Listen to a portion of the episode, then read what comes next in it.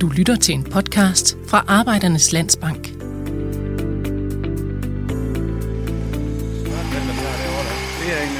er jo til snustabak, den er ved at være færdig. Vi levede jo i nuet, kan man sige. Og den rejse, vi er på nu, der planlægger vi fremtiden. Hvornår er det tid til, at du overdrager din virksomhed til en anden, og hvordan gør du? Det er det, som du kan blive klogere på i denne podcastserie fra Arbejdernes Landsbank. Hvis du er virksomhedsejer, så har tanken nok strejfet dig, at det en dag ikke længere er dig, der står i spidsen for din virksomhed, dit livsværk. Og måske har du også skubbet tanken væk lige så hurtigt, som den meldte sig. Det kan nemlig være en skræmmende tanke, og det er ikke underligt. For det handler faktisk om liv og død. Når man er ejerlæge, så har jeg jo plejet at sige, at det er jo med liv som indsats, man er ejerlæge 24/7. Der er næppe noget, der kan knække eller booste en virksomhed, som den person, der står i spidsen for den.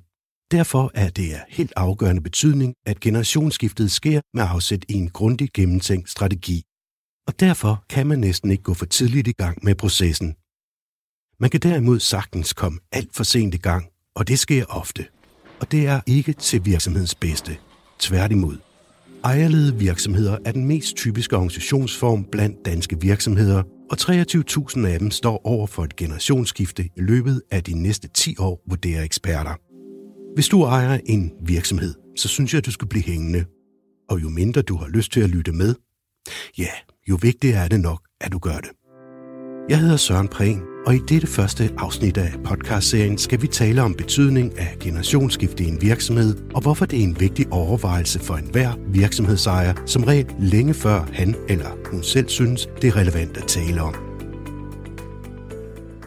Bo Mellerkær Larsen er erhvervscenterdirektør i Erhvervscenter City i Arbejdernes Landsbank, og han møder mange kunder, der skal forholde sig til et forestående generationsskifte i virksomheden. Og Bo, velkommen til. Tak skal du have. Dine kunder, det er jo primært virksomhedsejere, men hvad er det for virksomheder, de repræsenterer? Det er typisk selvejende virksomheder, hvor at indehaveren han tilbage i tiden har startet sin virksomhed op. Det kan være håndværksmestre, det kan være import af ting og sager, køb og salg af varer, og som nu kommer til at stå i en situation, hvor han har haft en lang tur med sin virksomhed. Han har bygget det op, det er gået godt, og nu står han i en situation, hvor der måske skal ske en eller anden form for et skifte, et ejerskifte på grund af alder. Så det er typisk dem, som vi har med at gøre, hvor det er erhvervskunderne her hos os. Og hvis vi lige taler om det der behov for generationsskifte, kan du prøve sådan at uddybe og nævne nogle forskellige årsager? Du var lige lidt inde på det.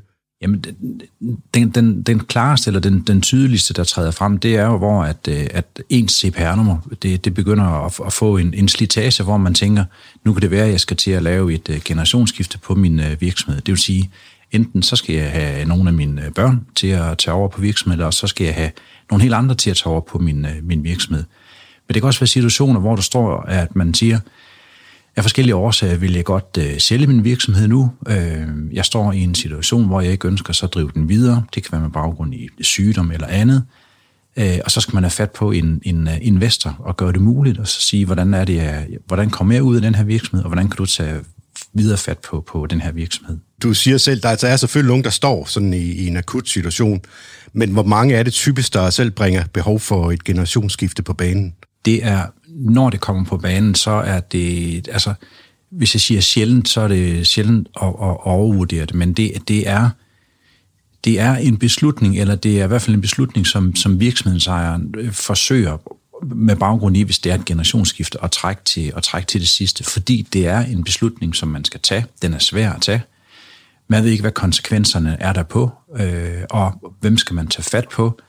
Og det er vel lidt det samme som, når vi sidder i privaten og kigger ind, og så siger, at vi skal også på et eller andet tidspunkt have kigget ind i, hvad sker der nu, hvis enten vi går fra hinanden, eller hvad sker der, hvis en af os falder bort. Det er sådan nogle beslutninger, som man skubber foran sig. Så det hører ikke til dagligdagen. Lad mig sige det sådan, at det er virksomhedsejeren selv, der tager fat på problemet eller udfordringen. Og bare lige sådan ganske kort, hvad er så reaktionen, når du bringer det på banen? Altså når vi har talt om det, der hvor det har været, altså hvor vi som långiver, som bank eller som også bare professionelle rådgiver bringer det på banen, så er det jo på samme måde, som man møder det i forhold til vores privatkunder. For det første, så er det en del af vores rådgivningspligt, synes vi, at det skal adresseres, det skal der tales om. Men man kan tage det enten op fra og ned og så sige, det ved vi godt, det skal vi have kigget på, eller så er der faktisk nogen, der allerede er begyndt at tage fat på det. Og for andre, der kommer det som ud af den blå luft, hvor man tænker, var det virkelig lige nu, at vi skulle begynde at tale om det? Der har været enkelte, som man tager det ikke fortrydeligt op, men den første bemærkning til det har været, synes du virkelig er så gammel, at vi skal til at tale om det nu? Så det er jo den, men man tager det med det glimt i øjet, og til syvende og sidst, så er der rigtig mange af vores kunder, når vi taler om det, at man føler også, at det skal selvfølgelig være en del af vores rådgivning. Men nu nævner du selv lige alder, men det kan jo også være mange andre faktorer, altså sygdom og skilsmisse, tænker jeg. Bestemt, det kan være alle mulige facetter, og et eller andet sted, så til syvende og sidst, når vi tager fat på rådgivning, når vi bringer det ind i dialogen med de af vores kunder, hvor vi føler, det er hensigtsmæssigt, så er det med baggrund i, at for det første, så er det for ejerens egen ve og vel. Det er en del af vores rådgivning, men det er jo også i forhold til den her virksomhed, der skal leve videre på et eller andet tidspunkt, forhåbentlig, hvor der er sket enten et generationsskifte, eller der er sket et ejerskifte. Så det er, der er nogle ansatte, der er nogle medarbejdere, der har, hvad skal man sige, behov for eller krav på, at den del af det er også en del af den dialog, som der foregår inde i banken. Så det er en fin dialog, når den kommer dertil. Den kan være svær at prikke hul på, men det er noget, som vi gør. Og nu siger du selv prikke hul, fordi når der så bliver prikket hul, hvad er det så for nogle spørgsmål? Hvad er det for noget, der kommer på banen? Jamen det er jo et spørgsmål om hvor vi siger, har du tænkt på, hvad der skal ske, hvis du skal lave et ejerskifte på et tidspunkt? Er der nogle naturlige efterfølgere i forhold til din virksomhed?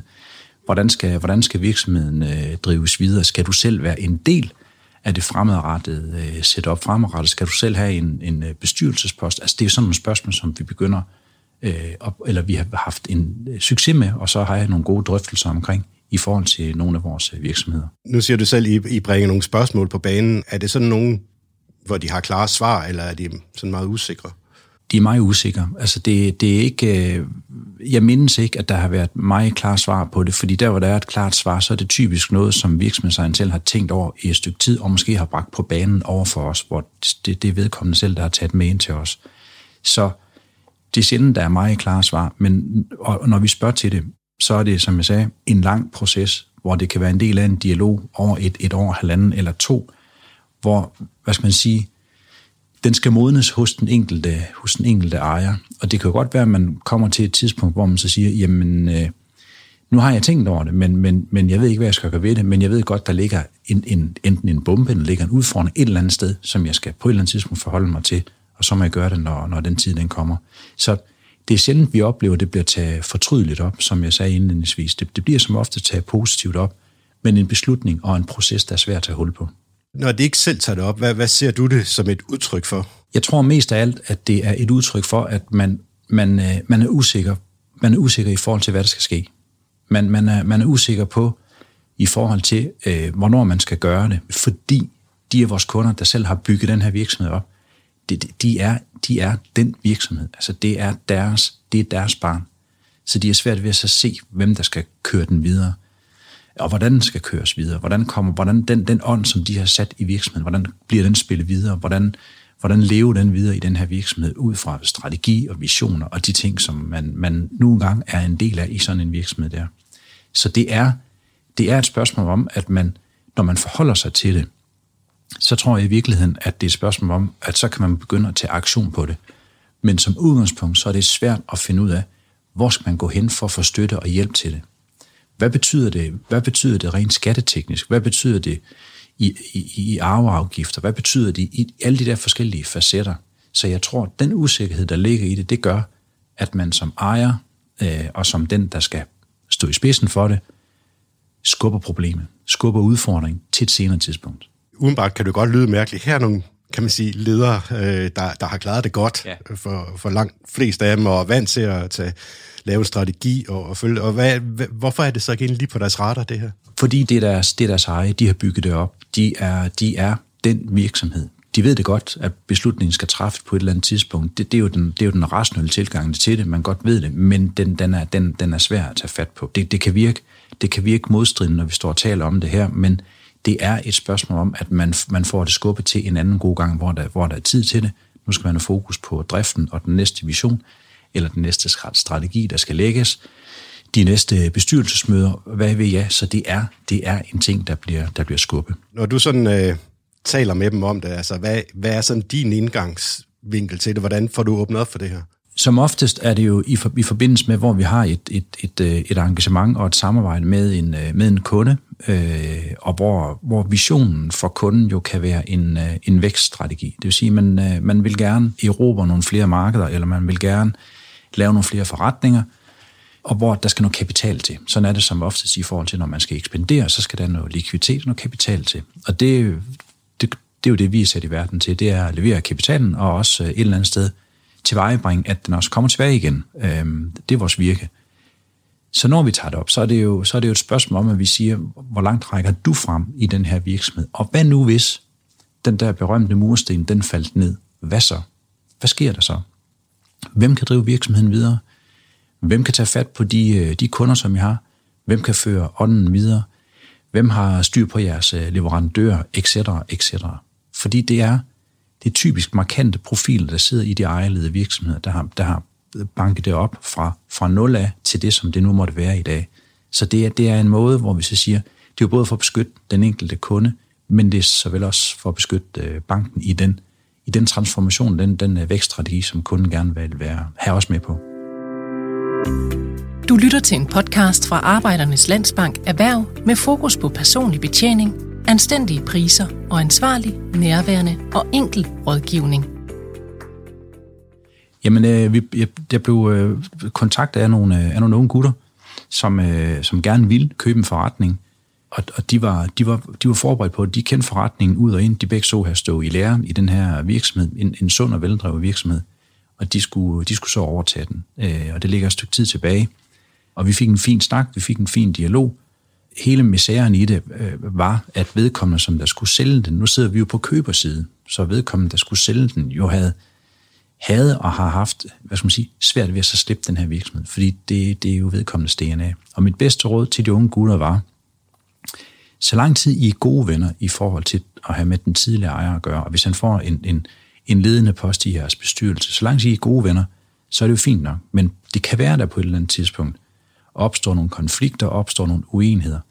Og så er det altså godt, at I har været forbi en advokat og få lavet en eller anden form for dokument, juridisk bindende dokument, så I ved, hvordan skal det handles af, hvis I kommer dertil, hvor I er uenige i forhold til dette eller hent.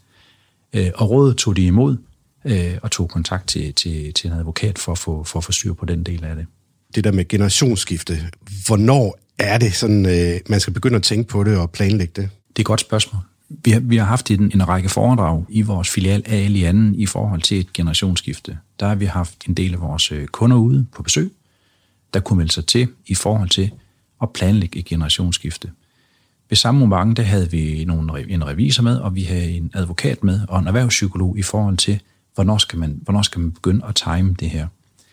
Der var ikke sådan en ligning på, at man skal gå i gang 3 år før. Men det, der faktisk kom ud af det, det der kom ud af dialogen i forhold til vores seminar, det var, at en periode og et godt råd i øvrigt fra en tidlig virksomhedsejer, som havde igangsat et tidligt generationsskifte, fra vedkommende fik tanken første gang, og det, der kom ud af seminaret, det var, at en periode på mellem 5 og 10 år skal man begynde, før man et eller andet sted vil effektuere det. Så man kan sige, hvis man siger, den dag jeg bliver 60, der vil jeg sælge min virksomhed, og så vil jeg flytte til udlandet, og så vil jeg bare slappe af. Jamen, hvis det tager 10 år at gøre det, så kan man selv begynde at regne ud, hvornår man så skal gå i gang med det. Og det er en lang proces. Det er jo ikke bare noget, man lige gør. Så det er en lang proces.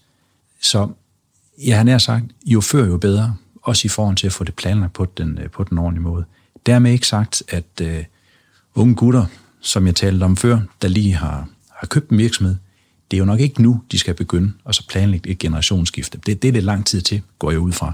Men man skal i hvert fald have det op, og man skal vende det en gang imellem, og så skal man sige til sig selv, den dag, hvor jeg begynder at så tænke, at det kunne være rart at så trække stikke, så skal jeg måske have en periode på mellem 5 og 10 år til at få det planlagt i. Hvis et kommende generationsskift ikke er noget, at sådan ejeren forholder sig til lige pt., hvad er det så typisk, der fylder i hovedet på en ejer? Hvad er det, du oplever der? Jamen det der fylder for en ejer af en virksomhed, det er stadigvæk at have sin egen virksomhed i en going concern. Altså det vil sige, at det er en sund og veldrevet virksomhed. det er...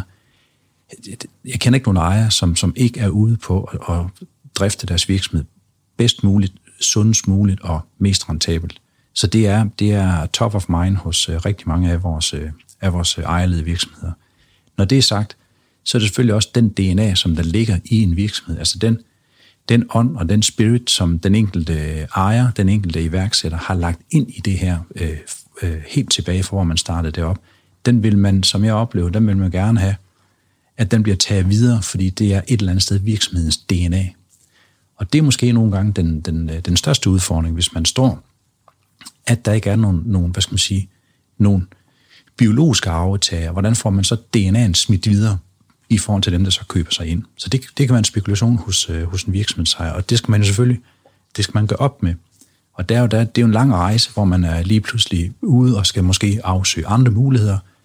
Og kan man så leve med, at det er en anden strategi, en anden vision, et andet DNA, som virksomheden vil drive efter, den dag, hvor man giver slip. Hvor afgørende er lederen selv for den virksomhed, som han ejer? Det er altafgørende. Det vi oplever, det er, at de virksomhedsejere, som vi har, der tegner forretningen, der driver forretningen, det er dem, der er omdrejningspunktet i forretningen. Jo større forretningen bliver, jo større virksomheden den bliver, jo vigtigere er det også for den enkelte virksomhedsejer at få knytte et ledelsesmæssigt team omkring sig. Det vil sige et ledelsesteam, der kan gå ind, hvis uheld det skulle være ude, og køre virksomheden videre i en periode, indtil man finder en ny ejer.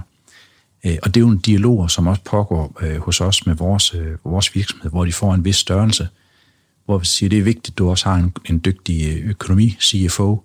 Det er dygtigt, at du har en god bestyrelse, der kan spare med dig, der kan både udfordre dig, men også hjælpe dig på vej og guide dig på vej inden for forskellige fagområder, jura med mere. Så det er vigtigt, at der er et team omkring den her virksomhedsejer til at støtte op, både når det går godt, men også hvis det går mindre godt. Og hører det også sige, altså, at det der, altså, står man også stærkere, når der sker et generationsskifte, hvis du har nogle stærke folk omkring dig? Det er i hvert fald vigtigt, at der er nogen, der kan råde, og der kan hjælpe en på vej. Og det er vigtigt, at der er nogle kompetente kompetencer omkring en, der kan råde og vejlede og spare og give feedback i forhold til de idéer, der måtte komme i forbindelse med et generationsskifte. Hvis man sidder med det alene, så er det sjældent, det går godt. Der er det vigtigt, at der er nogen, der kan støtte op og der kan hjælpe. Så på den ene side er det jo rart at have en stærk, kan man sige, virksomhedsleder. Men på den anden side, så skal man også passe lidt på. Det er i hvert fald vigtigt at have en stærk virksomhedsleder så lang tid, og det er jo det, der ligger i de gode relationer, vi har med vores kunder, at du har en virksomhedsleder, som er stærk, som kan sit håndværk, som ved, hvad fag det går ud på. Det er vigtigt, og det kan de langt hen ad vejen. Men det er lige så vigtigt, at de også har et stærkt backup i deres system, fordi den virksomhed, som de ejer, den virksomhed, som de driver, det er jo ikke nødvendigvis vores spidskompetence at vide, hvad der rører sig i virksomheden og i den branche i øvrigt. Vi skal have en fornemmelse af det, og vi skal have en forståelse for det. Men de bedste til at forstå det, det bedste til at spare omkring det, det er jo de tætte medarbejdere, der er ude på pladsen, ude hos den enkelte erhvervskunde, til at i dialogen og få et skub i den rigtige retning. Du lytter til en podcast fra Arbejdernes Landsbank. Godmorgen, Bjørn. Wie geht es heute? Ja, es geht gut. Gut? Sehr gut. Kriegt ihr viele Container heute, oder? Leider sind die alle. Vi er på besøg hos transport- og logistikvirksomheden DTK Group i Padborg. Susanne Provstgaard grundlagde sammen med sin mand firmaet for 30 år siden. I dag ejer det kun en mindre del af virksomheden, som de stadig er en del af. Generationsskiftet er gennemført.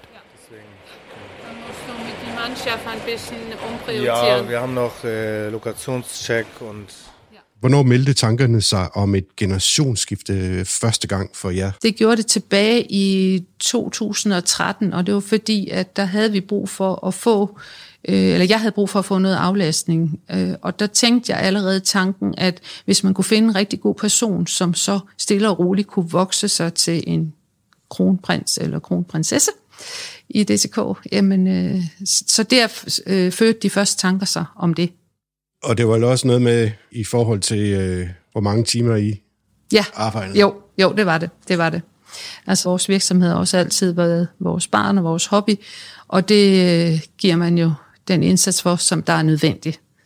Så ja, det var også i forhold til, at jeg arbejdede rigtig mange timer, og det kan man ikke blive ved med på en lang bane. Hvis du ser på det der, hvad var den største barriere, som du ser det nu, i forhold til generationsskiftet? Jeg vil sige, at den største barriere, det er jo alt det papirarbejde og alle de ting, altså hele det praktiske i sådan et forløb. Det har været meget stort. Hvad gjorde I konkret for ligesom at håndtere det? Jamen altså, vi tog jo kontakt til en virksomhed, som hjalp os med det. Og der skal man også bare ofre det, der skal til på at få den rigtige rådgivning, den rigtige bistand. Så det var en ekspert i at lave transaktioner, og så var det selvfølgelig vores advokater og revisorer, som også var med. Altså, jeg tænkte på, har du ikke lige mulighed for at komme med mig ud, fordi vi skal lige have kigget på det seneste membranfiltreringsanlæg. Det er på vej ud af døren. Et stykke fra Padborg ligger maskinfabrikken Wila i Silkeborg. Her møder vi grundlægger og tidligere direktør Lars Lauridsen. Lars, hvornår meldte tankerne sig om et generationsskifte sig første gang? Jamen, jeg tror, det gjorde den i efteråret 17, op mod jul der, hvor tankerne begyndte at melde sig om, at vi var blevet så store, at vi havde behov for, at der skulle ske et eller andet. Så hvad var det, du håbede med et generationsskifte? Det var egentlig at fortsætte den her fantastiske rejse, som Jette og mig udstak omkring den måde, vi behandler vores medarbejdere på, og i bund og grund alle mennesker, vi behandler dem ordentligt. Og det blev i talesat rigtig, rigtig meget. Og derfor var der også nogen, der blev valgt fra i den proces, der gerne ville købe os. I forhold til generationsskiftet, hvad var sådan din største barriere i forhold til at skulle i gang med den proces? Jamen, barrieren var jo egentlig ikke ret stor. Fordi når man har haft de tanker så længe, så bliver det faktisk en nem beslutning på et bestyrelsesmøde. Og så tager nogle mennesker ind over. Så jeg synes egentlig ikke, der har været nogen barriere. Det var egentlig bare for at sætte op, hvem skulle hjælpe os med at gøre det, og hvem skulle ind. Det kunne lyde som om, din største barriere, det var at nå derhen. Ja, det var faktisk, at jeg troede sådan noget, det var sådan lige 2-3 måneder, så jeg vil ikke sige, det var ikke noget, man ville folk stå og købe, men det var jo en længere proces, og det var en, for mig personligt, en mega fed oplevelse at møde alle de fantastiske mennesker, der i bund og grund gerne vil ind i Wila. Dem skylder jeg selvfølgelig en stor tak, og også sige til dem med industriudvikling, at jeg synes stadigvæk den dag i dag, at det var den 100% rigtige beslutning, vi har truffet. Jeg hedder Søren Prehn, og du har lyttet til første afsnit i podcastserien om generationsskifte i virksomheder fra Arbejdernes Landsbank. I dag mødte du Bo Mellerkær Larsen fra Arbejdernes Landsbank, samt Susanne Provstgaard fra DTK og Lars Lauridsen fra Wila. Og deres personlige fortælling om, hvordan de foretog et generationsskifte, kan du høre i nogle af de andre afsnit i vores podcastserie, som du finder i din podcast-app. I næste afsnit giver en erhvervspsykolog gode råd til, hvad virksomhedsejeren skal overveje og tænke grundigt igennem, både før og under et generationsskifte. Tak fordi du lyttede med.